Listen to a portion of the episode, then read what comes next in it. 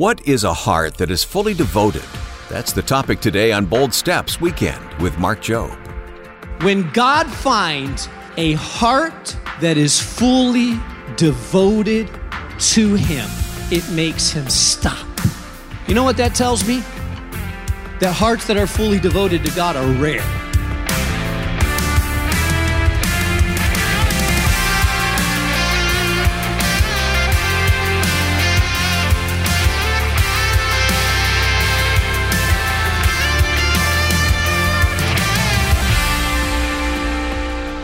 Have you ever considered what it means to be all in spiritually? Well, that's the topic today on the new Bold Steps Weekend with Mark Jobe. Mark is the senior pastor of New Life Community Church in Chicago, and he's also the president of Moody Bible Institute. I'm Wayne Shepherd. Well, this weekend we're beginning part one of a three part message on what it means to be fully devoted to God. And we're going to be taking a look at the life of King Asa of Judah. And Mark, no matter where we are in life, it's never too early to start thinking about how we can live more fully devoted lives. Wayne, you know, this passage speaks to my heart because when Asa was young, he depended on God and relied on God. The more seasoned and experienced he got, the more he depended on his experience, mm. his network. And I've often prayed, Lord, as a leader, um, I want to I want to keep that simplicity of a child. Don't ever let me get to the point that I think I can my network, my relationships, my experience mm-hmm. can sabotage that genuine, yeah. simple dependence yeah, on God. We cannot coast, can we? No, we can't. And so this is a powerful message. Thanks, Mark. The title of the message is When God Stops. Now, if you've missed any part of today's broadcast or want to listen again, all of Mark's teaching is available online at boldstepsweekend.org. Now, from our series Fully Devoted, here's Mark Jobe's message today, based in 2 Chronicles chapter 16. I was at my son's high school graduation, Grant. I believe it was on a Sunday, and so we got there a little bit late, entered into the auditorium, it was packed out. We managed to get a seat, two seats together, my wife and I, barely squeezed in. And then the first thing that my wife said is, Where's Grant? So I looked over the sea of heads, and they had all their graduation caps on, so they all looked the same. And they had their graduation gowns on, so they all looked the same. And so I was scanning row by row. Let me see. No, no. Does that look like him? I can't really tell. I thought I found him. I looked a little bit closer. No, it wasn't him. I was going row by row trying to find where is Grant? Like, where's Waldo? Row by row trying to find where is Grant. And then finally I saw, I, I think I found him. And, and I looked over it. Sure, it's him. I pointed to my wife. It's him. Do you see him? Look right over there. Second, third row over. Do you see him? And she said, Aha, I see him. Now don't lose him because we finally found them. There's a passage in scripture that said God does that. In fact, it says that the eyes of the Lord go to and fro throughout all the earth. He scans cities, neighborhoods, communities. His eyes go back and forth, it says in the Hebrew. The literally it says, the eyes of the Lord go back and forth, scanning, looking. Can I find one? Can I find one? Lands on Chicago, 77 neighborhoods. Can I find one? Goes up on the north side, Rogers Park, Evanston. Can I find one? Goes down to the loop. Can I find one? Goes to the southwest side of Chicago, neighborhood by neighborhood, Garfield Ridge. Can I find one? Goes home by home, home by home. Can I find one? Can I find one? Address by address. Can I see one? Where is it? What is God looking for that's so unique, that's so rare, that's so hard to find? And finally, when he sees one, his eyes stop and he says, Aha, I got one. You say, What is so rare that God is searching for? What is so unique that even God has to search for them? This verse of scripture tells us that what God is searching for, that makes God stop at your address, is one thing.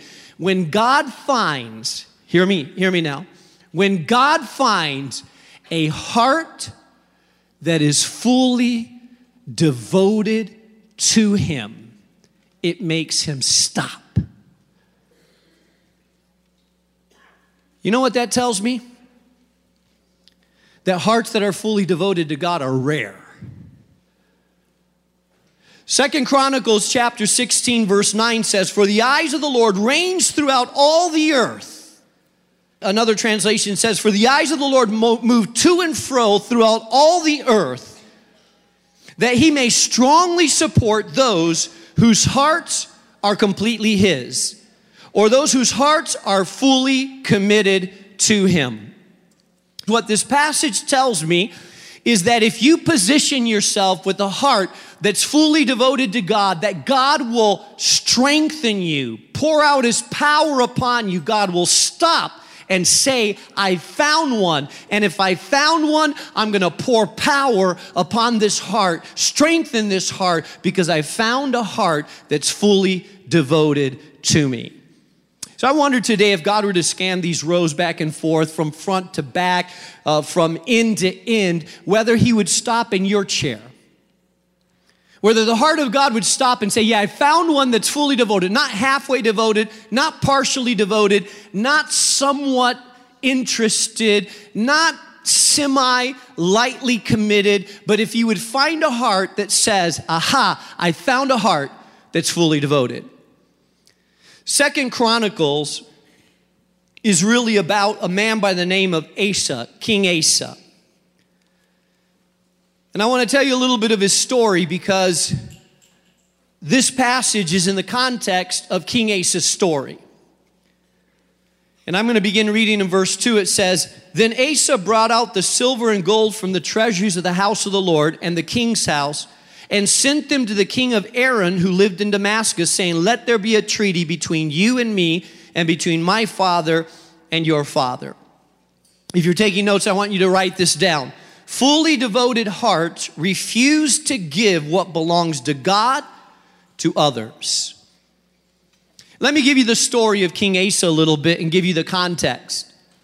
King Asa was a king that started when he was young. And when he started being king of Judah, of the Israelites, he was devoted, he was zealous. He started out wanting to follow God with all of his heart. He was a righteous king. In Israel, sometimes you had a good king, a bad king, a good king, a bad king. No, Asa was one of the good kings. He had a zeal for God. He wanted to follow God. He wanted to turn the nation back to God. He prayed. He called unto God. He had this fire and zeal about him that was compelling. People saw it and knew it. He was a man that was trying to seek after God. But as he grew, as he changed, as he went forward, something in his heart started to shift. Something in his heart started to change. Oh, he still believed in God, he still followed God, but something, the zeal, the fire, the drive, the passion, seemed to grow less and less the older he got. In the beginning, he was naively zealous about God. In fact, an entire army came against him and was about to threaten and wipe them out. They could have wiped them out. And instead of organizing his armies and instead of going to battle, what he did is he prayed. He got on his knee before God. He called a fast. He prayed before God. He called up unto God, God, spare us, deliver us, help us, because I can't do this on my own. And God miraculously turned the whole situation around, and King Asa came out winning simply because he called upon the name of the Lord.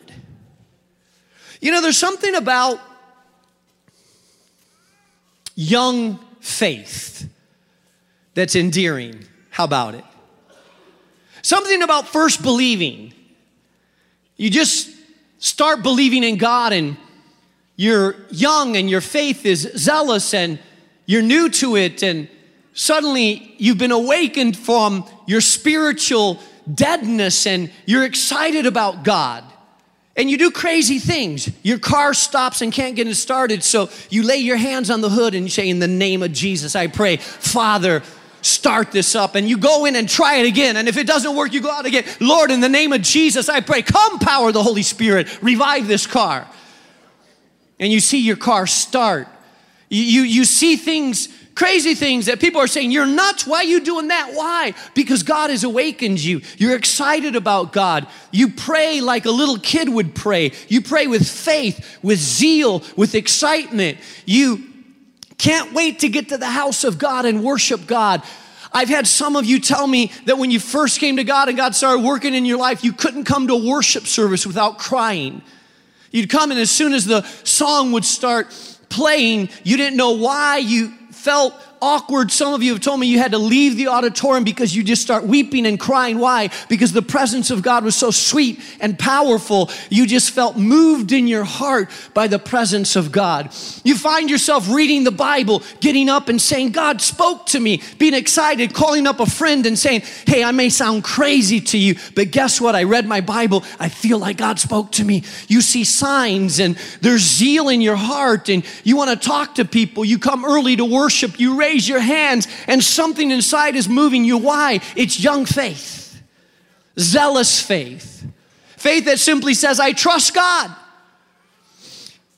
But with time, something happens sometimes if we're not careful with time.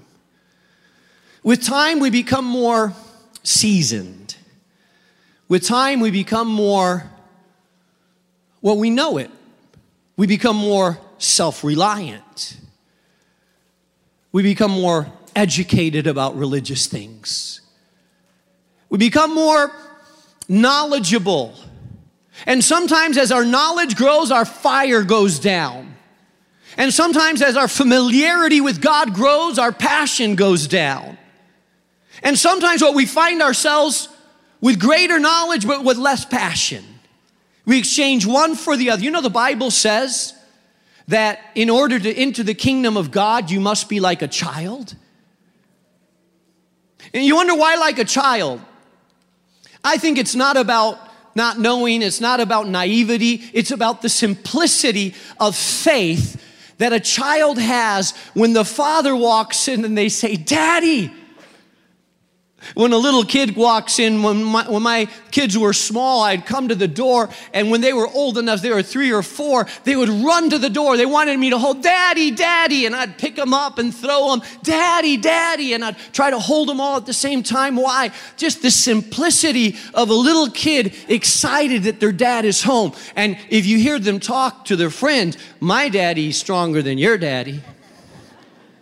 I mean, they believed that their daddy could lift up cars and, and uh, their daddy could almost do anything. This is my daddy can do it. Wait till I call my daddy. My daddy is here. The simplicity of, yeah, I know my daddy. If he's here, everything's okay. The simplicity of a child. And Jesus said, if you enter into the kingdom of God, the kingdom of God belongs to those whose faith is like that of a child. Asa started that way, but something changed inside of his heart. In fact, now it tells us in Second Chronicles that early on in his career, he trusted God and prayed, and God answered. But this time around, the same thing happened. The armies came against him, and this time around, he was less passionate about his faith. He was less naive, less sincere, less zealous. This time, he decided to make a treaty. And so he actually went into the house of God, into the temple, and he took all the gold and silver appliances and cups out of the house of God, and he took them all, and he got some from his own house, and he went and he brought the treasure before the king of Aram and said, Hey, I'll give you this treasure, and let's make a treaty. This time, instead of going to God, he took that which belonged to God and gave it to someone else.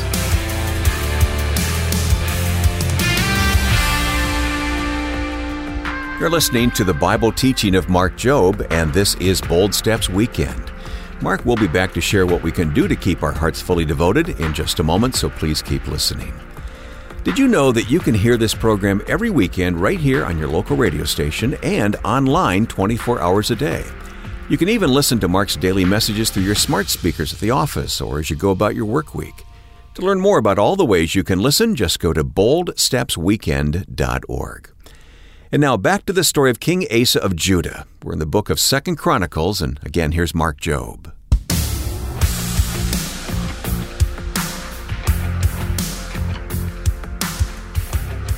I was thinking about that. The natural tendency for us as we grow older to become more self reliant. The natural tendency to become more self dependent instead of God dependent. The natural tendency to lose our zeal, to become a little bit more cynical, to become a little bit less passionate. I'm not impressed by a new believer that's zealous about God. I'm impressed by someone that's walking a long time and is zealous about God. You know, I'm not really impressed by a young dating couple that's only started to date three months and they're all over each other and just looking at each other's eyes. Can't sit in church without rubbing each other's hair. Get as close as they can. Like, are you one or two there? Can't tell. Because, yeah, they've only been dating a short amount of time. What I'm impressed with is someone that's been married for 20 years and they still have a zeal and desire for one another. What I'm impressed is long term zeal. What I'm impressed is a zeal and a fervor that goes beyond the infatuation stage, but that goes for a long time. Let me tell you, what I'm impressed with is not a new believer that's zealous about God. What I'm impressed with is someone that's walked with God for 25 years and has a passion and zeal for the things of God. That's what impresses me.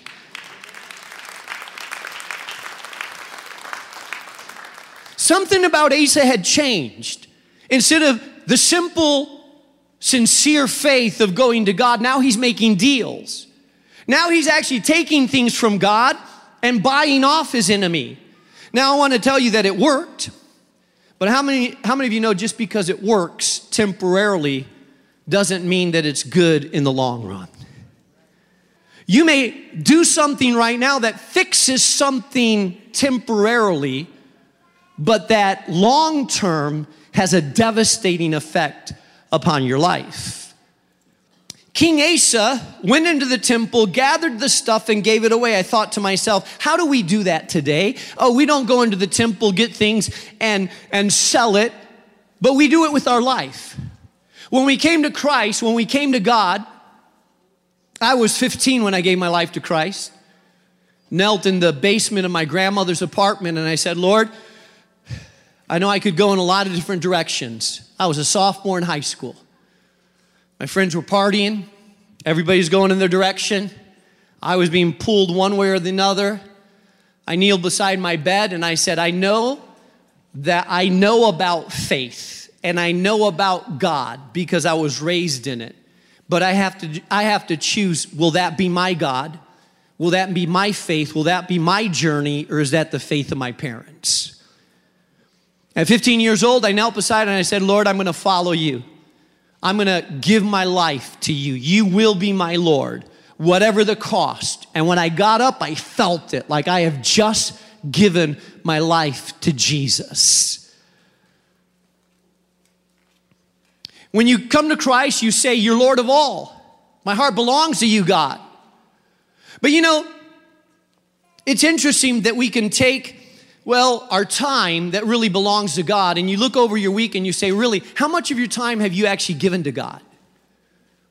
I mean, really, if your life belongs to God, how much of your time have you actually spent on the things that belong to God?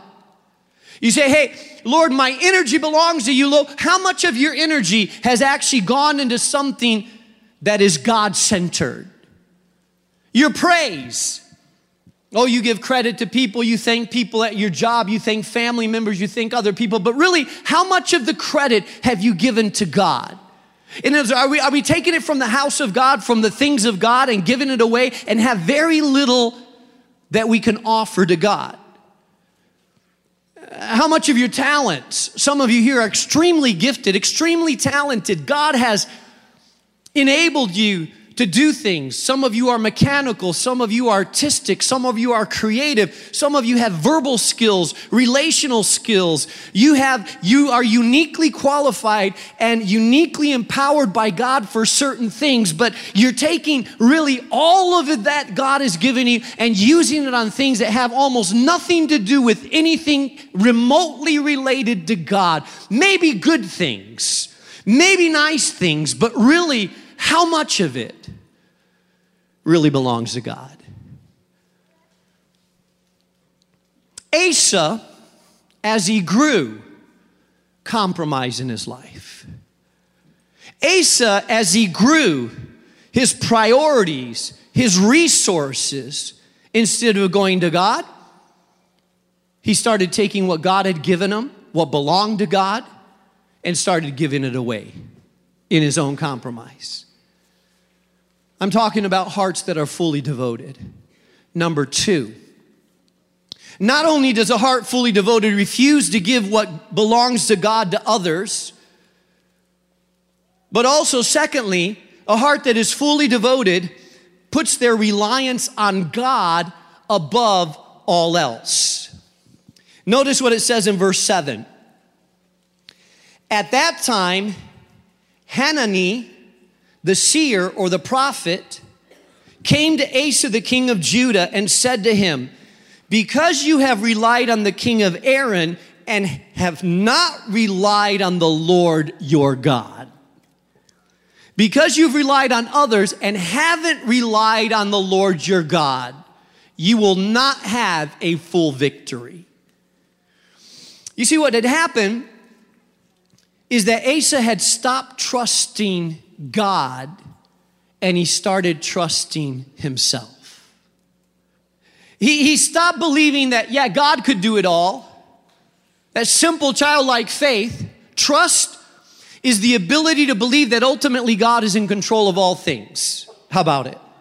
And it's interesting to note later on in the chapter, I want you to see this. Later on in the chapter, it tells us that um, in his verse 12, it says, In his 39th year of his reign, Asa ended very Asa ended poorly. It said in his 39th year of his reign, after being king for 39 years, Asa became diseased in his feet. We don't know exactly what kind of disease. It was a lot more than athlete's feet, believe me. He became diseased in his feet. His disease was severe, listen, but yet even in his disease, he did not seek the Lord, but only the doctors. Can I tell you there's a shift in mindset going on there? There's nothing wrong with going to doctors. If you're sick, you should go to a doctor He said, Pastor, I'm just going to trust the Lord. Well, you know, why don't you trust the Lord and go to a doctor too? It's not a lack of faith to go to a doctor. How about it? The problem was that he only went to doctors when he was sick and he didn't go to God.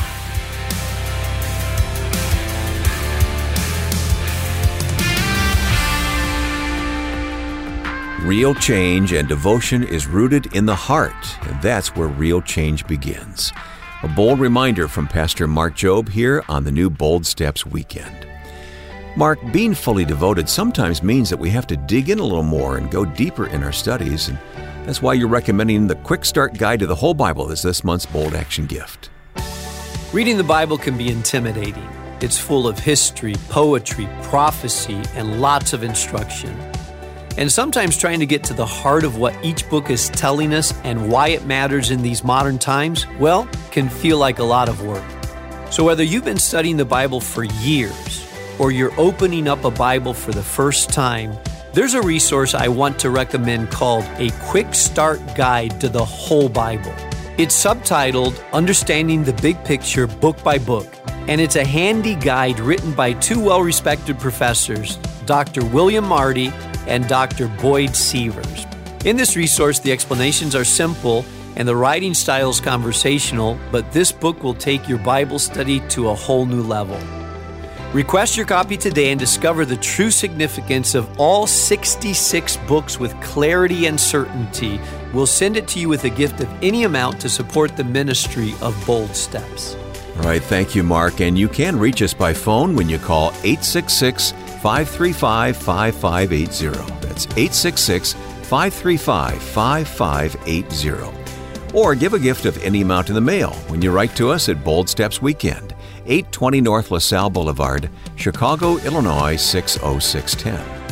We're truly grateful for those of you who have made the decision to give a financial gift. And so when you give today, don't forget to ask for your copy of Doctors William Marty and Boyd Seevers' book, The Quick Start Guide to the Whole Bible. And then, if you're looking for a way to experience the Bible in real life, be sure to join Mark and Dr. Michael Rydelnik for a unique 10 day messianic tour of the Holy Land. Walk through Herod's luxurious port of Caesarea, splash through the streams of Tel Dan, and hike around Jeroboam's altar in the land of the Northern Kingdom. It will be a trip like no other, and you can register right now when you visit boldstepsweekend.org. And while you're on our website, don't forget to sign up for the Bold Stepper Weekly. It's Mark's free weekly devotional that's delivered automatically to your inbox each Monday morning. Once again, you'll find the link to sign up at boldstepsweekend.org. Well, I'm Wayne Shepherd, inviting you to join us again next weekend when Mark continues with part two of this message. It's a lesson on learning how to be fully devoted, and you won't want to miss it. So be listening next time for more Bold Steps Weekend. Bold Steps is a production of Moody Radio, a ministry of Moody Bible Institute.